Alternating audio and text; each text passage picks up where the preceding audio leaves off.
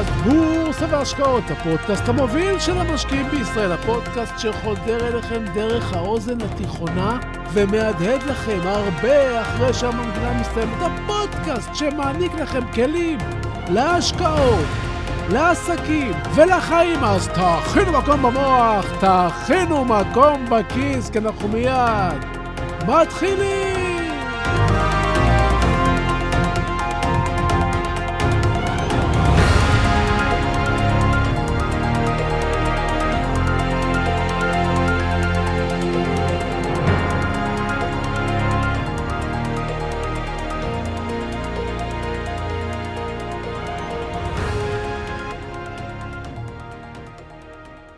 אחת הדרכים שאוהבים לקטלג תלמידים בבית הספר תיכון היא בעזרת השאלה, האם התלמיד הוא ריאלי או הומני? תלמידים ריאליים טובים בפיזיקה ובמתמטיקה, ותלמידים הומניים טובים יותר בספרות ובתנ"ך. חלוקה כזו, שהיא כשלעצמה כבר מקטלגת את התלמיד ויכולה לגזור את גורלו, כי לפעמים מורה גרוע למתמטיקה יכול לגרום לכל המערכת, וגם לתלמיד, וגם להוריו, לחשוב בשגגה שהוא טיפוס הומני. בעוד בכלל המורה הוא לא ריאלי. אבל בפודקאסט הזה אני רוצה לדבר על משהו אחר. אני לא רוצה לדבר על מערכת החינוך, אלא החלק ההומני שבתחום הריאלי. המספרים בדוחות הכספיים של החברות מסודרים תמיד יפה בצורה ריאלית, אבל מי שמספר את הסיפור יכול בצורה הומנית לטשטש אצלנו את הבנת המספרים. לאחרונה קראתי בעיתון גלובס כתבה שלא פותחת מהדורות, אבל בכל זאת צעדה את עיניי. בכתבה נכתב כך, ואני מצטט: איגוד המהנדסים פנה השבוע במכתב רשמי לשר הבינוי והשיכון זאב אלקין, למנכ"ל משרד השיכון אביעד פרידמן ולממונה על תחום חוק המכר במשרד השיכון עמית גריידי, בבקשה לשנות במסגרת רפורמת חוק המכר את שיטת מדידת הדירות הנהוגה היום בישראל. כיום קובעת השיטה כי שטח הדירה מחושב על פי קירות החיצוניים, במקרה של חיפוי אבן, אז מחלקו החיצוני של חיפוי האבן. מצב זה גורם לחוסר כדאיות כלכלית בשימוש בחומרים אחרים לחיפוי קירות מבנה מגורים, וכן יוצר מצג לפיו דירות עם חיפוי אבן הן גדולות יותר מדירות ללא חיפוי או חיפוי מחומר אחר. לטענת האיגוד, השיטה הנהוגה היום מוסיפה לדירה הממוצעת כמטר רבוע אחד שטח על הנייר, ומעודדת קבלנים שלא להשתמש במגוון החיפויים החדשניים היום, סוף ציטוט. אופס, מה גיליתי פה? ברגע שמשתמשים בחיפוי חיצוני של אבן, הדירה הממוצעת גדלה במטר מרובע אחד, כי את המטראז' מודדים מקצה בניין לקצה השני של הבניין, בחלקו החיצוני. עובי החיפוי והמילוי מוסיף מטר לשטח הדירה הנמדד. עכשיו, בואו ניקח מגדל דירות בתל אביב של 40 קומות, שיש בו 200 דירות, והנה לכם, 200 מטר בנויים נוספים למכירה. כמעט גודל של שתי דירות שלמות נוספות במטראז'. הלכתי לאתר מדלן, ועל פי אתר מדלן, מחיר ממוצע למטר רבוע נדל"ן בתל אביב עומד על 46,000 שקלים. עכשיו, תכפילו 200 מטר ב-46,000 שקלים, והרי לכם יותר מ-9 מיליון שקלים פרס ליזם שמגיע לו רק על החשיבה הזאת. אז תחום הנדל"ן אולי ריאלי, אבל היצירתיות היא בכלל הומנית. חשבתם שפה זה נגמר? טעיתם. כשאדם הולך לקנות משרד, למשל, בגודל של 100 מטר, הוא מחויב, נאמר, בכ-15,000 שקלים למטר רבוע, ותלוי היכן ממוקם המשרד ומה רמת הגימור שלו ועוד. אבל לצורך הדוגמה, ניקח מחיר של 15,000 שקלים למטר מרובע, שהם מיליון וחצי שקלים למשרד של 100 מטר. לא מסובך. מתמטיקה פשוטה, לא? ריאלית, לא? שילמת מיליון וחצי שקל, קיבלת 100 מטר. אז לא! כי כאן מגיעות מילות הקסם שאם לא שמעתם עליהן אף פעם, אז תחדדו את האוזניים. מילות הקסם הן יחס ברוטו-נטו. כן, כן, יחס ברוטו-נטו. משפט שנשמע כאילו לקוח מתחום הפירות והירקות או הדגים, אבל המשפט הזה, יש בו בשביל הקבלנים הרבה בשר. יחס ברוטו-נטו לפי ההגדרה המשפטית שלו, הוא היחס בין שטח הקומה לבין השטח הנמסר בלעדית למשתמש. רגע, רגע, רגע, אני קניתי משרד של 100 מטר, תגידו לי, מה זה היחס בין שטח הקומה לשטח המסחר? אז כאן תהיו הומניים, ותבינו שהיחס ברוטו-נטו יכול להגיע כמעט ל-30 אחוז. וזה שקניתם 100 מטר ושילמתם על 100 מטר, זה נפלא, אבל בפועל תקבלו קצת יותר מ-70 מטר משרד. כמעט 30 מטר ששילמתם עבורם לא קיבלתם. למה אתם שואלים? התשובה היא יחס ברוטו-נטו. שלם ברוטו, קבל נטו. החלק שחסר בין הברוטו לנטו, אגב, נקרא טרה, והטרה היא מה ששילמתם ולא קיבלתם. תבדקו אותי אם זה נשמע לכם הזוי. אולי אתם מופתעים, ועוד לא דיברנו על כמה ארנונה תשלמו לפי יחס הברוטו-נטו, או ביחס לחיפוי החיצוני של הבניין שלכם, ועוד שיטות מדידה ריאליות שמישהו יצירתי טיפל בהם בשיטה הומנית. תראו כמה דברים צריך לדעת בכל דבר שאנחנו עושים. אפילו בהשקעות נדל"ן צריך ממש לחשב כל מקרה לגופו, כי בדרך כלל משקיעים אוהבים את ההוכחה החברתית במה שהם לא מבינים. כלומר, אנשים נוטים לחקות אנשים אחרים בנושאים שהם לא בקיאים בהם, רק כי הם חושבים שאם מישהו עשה משהו, אז הוא כנראה יודע. קחו את עסקת הנדל"ן הפשוטה של רכישת דירה להשקעה. בימים אלה הציעו לי נכס חדש, פנטהאוס בעסקה בהזדמנות בשווי של 6 מיליון שקלים, שיהיה מוכן בעוד ארבע שנים. המתווך אמר לי שזו עסקה מעולה, ולדעתו, מחיר הנכס יעלה ב-20% לפחות עד שהפרויקט ייגמר, וכדאי לחטוף. לקחתי את הנתונים והצבתי אותם ככה. מאחר ויש לי כבר כמה נכסים, מס הרכישה לנכס הזה יעמוד על כמעט חצי מיליון שקלים. עורך הדין של היזם רוצה 100 אלף שקל לעצמו לעריכת החוזה של הפנטהאוז. למה? התשובה הייתה ככה. כמובן שאני צריך גם לזכור את שירותיו של עורך דין משלי, וזה יעלה עוד כמה עשרות אלפי שקלים, כי אני לא אשקיע שישה מיליון שקלים ואשן בשקט שעורך דין שאני לא מכיר, ואני רק יודע שהוא חובב ממון רב ומהיר, ייצג אותי ואת היזם יחד. כלומר, מחיר הנכס אומנם 6 מיליון שקלים, אבל מיד הוא כבר עלה לי עוד 650 אלף שקל קל. עכשיו, אם התרחיש האופטימי של המתווך יתממש, אני אמור להרוויח על העסקה הזאת מיליון ומאתיים אלף שקלים, נכון? מהם כבר קוזזו 650 אלף שקל, ועל הרווח, אם וכאשר יהיה, אני אצטרך לשלם גם מס השבחה במכירה בגובה של 25 אחוז.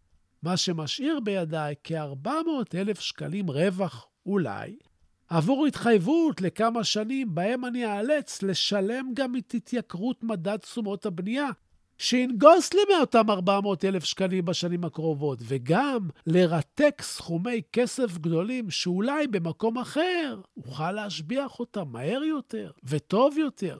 ולמה אני מספר לכם את כל הסיפור הזה על הנדל"ן? אני אסביר, אני אסביר, שנייה, אנחנו מיד. ממשיכים! שלום, ברוכים הבאים לפודקאסט בורסה והשקעות, הפודקאסט המוביל של המשקיעים בישראל. היום נדבר על המוח, על מחשבות, על נדל"ן, על עסקים, על השקעות, וכמובן עוד דברים מעוררי השראה, אז תהיו ממוקדים. תאכינו מקום במוח, תאכינו מקום בכיס כל ממשיכים!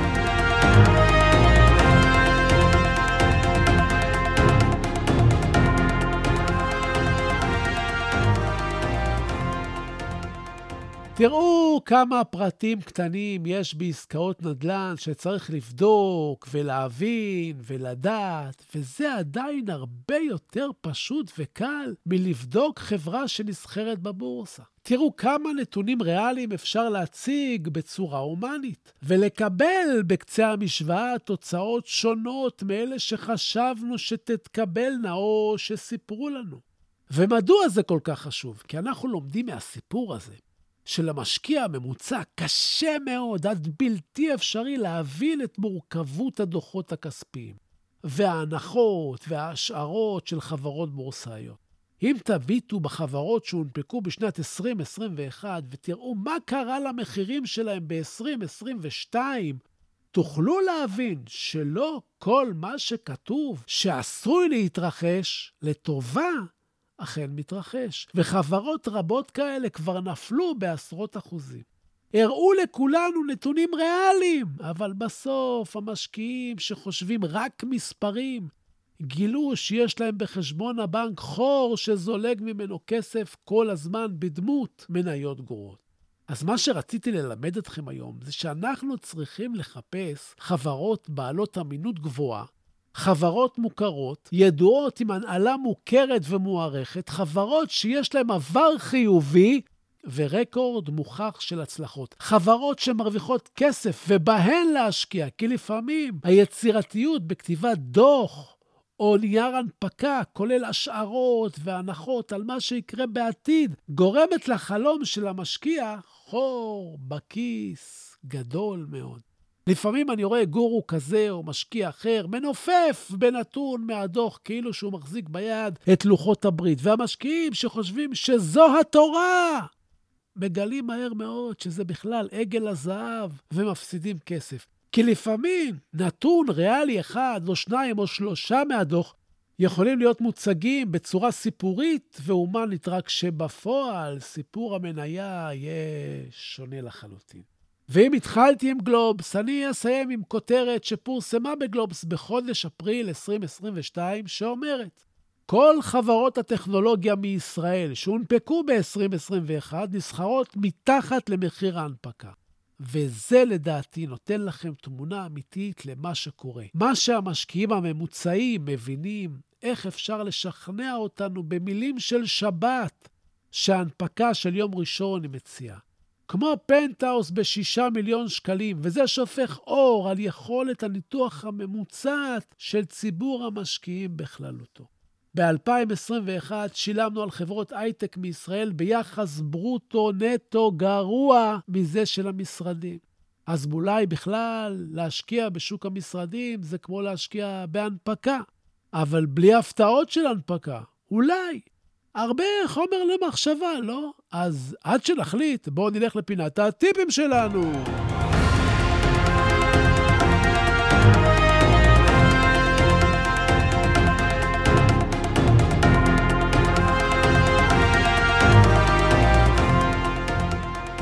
היום בפינת הטיפים שלנו אני רוצה לעודד אתכם לחשיבה עצמאית. אני רוצה לעודד אתכם לעצמאות, להיות אתם, להיות אמיצים, ללמוד עוד ולהתפתח בלי לפחד ובלי לחשוב שאתם יכולים פחות או מסוגלים פחות. אם תקנו מכונית אדומה, תמיד יגידו לכם שהייתם צריכים לקנות מכונית לבנה. אם תקימו עסק, תמיד יגידו לכם שהייתם צריכים להיות שכירים. אם תלמדו את שוק ההון, תמיד יגידו לכם ששם זה מסוכן. אם תבחרו בן או בת זוג, תמיד יהיה מי שיגיד לכם שהוא או היא לא בשבילכם, לא משנה מה תעשו. תמיד יהיה לסביבה מה להגיד לכם. תקשיבו בסבלנות לכולם, אבל תחליטו בעצמכם, כי אתם יודעים הכי טוב מה טוב לכם ומה נכון לכם. תחיו את החיים של עצמכם, כי אחרת תחיו את החיים של אנשים שחושבים איך אתם צריכים לחיות. אתם מבינים את זה? אז תלמדו, תקראו, תתקדמו ותממשו את החלומות שלכם, ולא של הססווה שלכם. תהיו נטו אתם. יש? אז אז זהו לנו להיום, ובסיום אני שב ומציין, כן, מה שאומר המלצה מקצועית, יועץ מקצועי. את אלה תמיד כדאי לקבל מיועץ מוסמך עם רישיון. לי אין, אני רק משתף אתכם במה שאני חושב. המניות, שאני לפעמים מדבר עליהן כאן, אתם צריכים לדעת, אני לפעמים קונה מהן, לפעמים מוכר מהן, ואני אף פעם לא מנסה לכוון אתכם לבצע פעולה כלשהי, אלא רק לגרום לכם, נכון, לחשוב, לחשוב, לחשוב. והפודקאסט הזה מדבר בלשון זכר, אבל זה רק מטעמי נוחות, כי הוא פונה לנשים ולגברים כאחד, ואתם... ואתן מוזמנים ומוזמנות להעמיק גם באחד הקורסים שלי באתר סודות ולפתוח עוד את הידע והיכולות שלכם. תודה על התגובות החמות, תודה על השיתופים, תמשיכו, תפיצו, וככה נגדל יחד. תודה להילה ברגמן, שעורכת ומאירה ומפיקה את הפודקאסט הזה. ועד לפגישה הבאה שלנו אתם מוזמנים לשמור איתי על קשר, לבקר באתר האינטרנט שלי, סודות.co.il, לשלוח לי מהאתר, מייל, פשוט. לעקוב אחריו באינסטגרם, סודות, כף תחתון בורסה, באנגלית, ואני חוזר לכל אחד ואחת מכם. סמנו שאהבתם, תשלחו את הפודקאסט לעוד מאזינים, שיהיו לנו עוד חברים. אל תשכחו להירשם, לקבל עדכונים באפליקציה, שאתם מאזינים ברכה. ככה בכל פעם שיעלה פרק חדש, תקבלו הודעה. תהיו טובים, תעזרו למישהו שצריך. תעשו משהו טוב, תעשו משהו טוב לעצמכם. תלמדו משהו חדש השבוע. שיהיו לכם בשורות טובות, הלוואי שתתעשרו בקרוב. אני הייתי צביקה ברגמן, ניפגש בקרוב!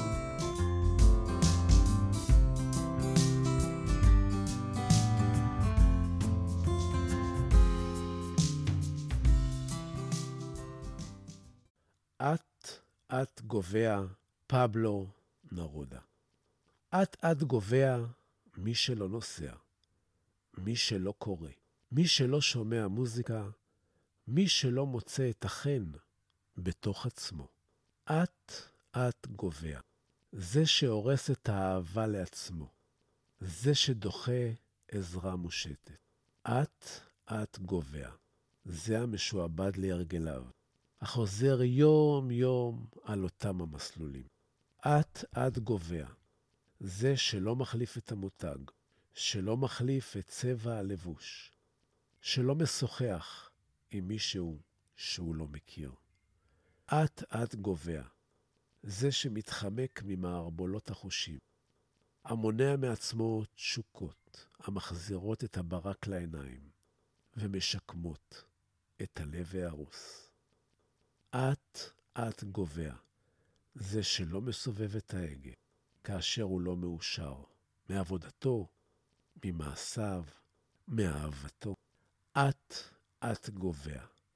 זה שלא מסכן את הוודאי, או הלא ודאי, בכדי ללכת אחרי החלום. אט-אט גובע. זה שלא מרשה לעצמו, אפילו פעם בחיים, לברוח מהעצות הנבונות. חיה היום, סכן היום, עשה היום, עשה מיד. אל תסכים לגבוה לאט. עשרת המכשולים אל תסרב לאושר.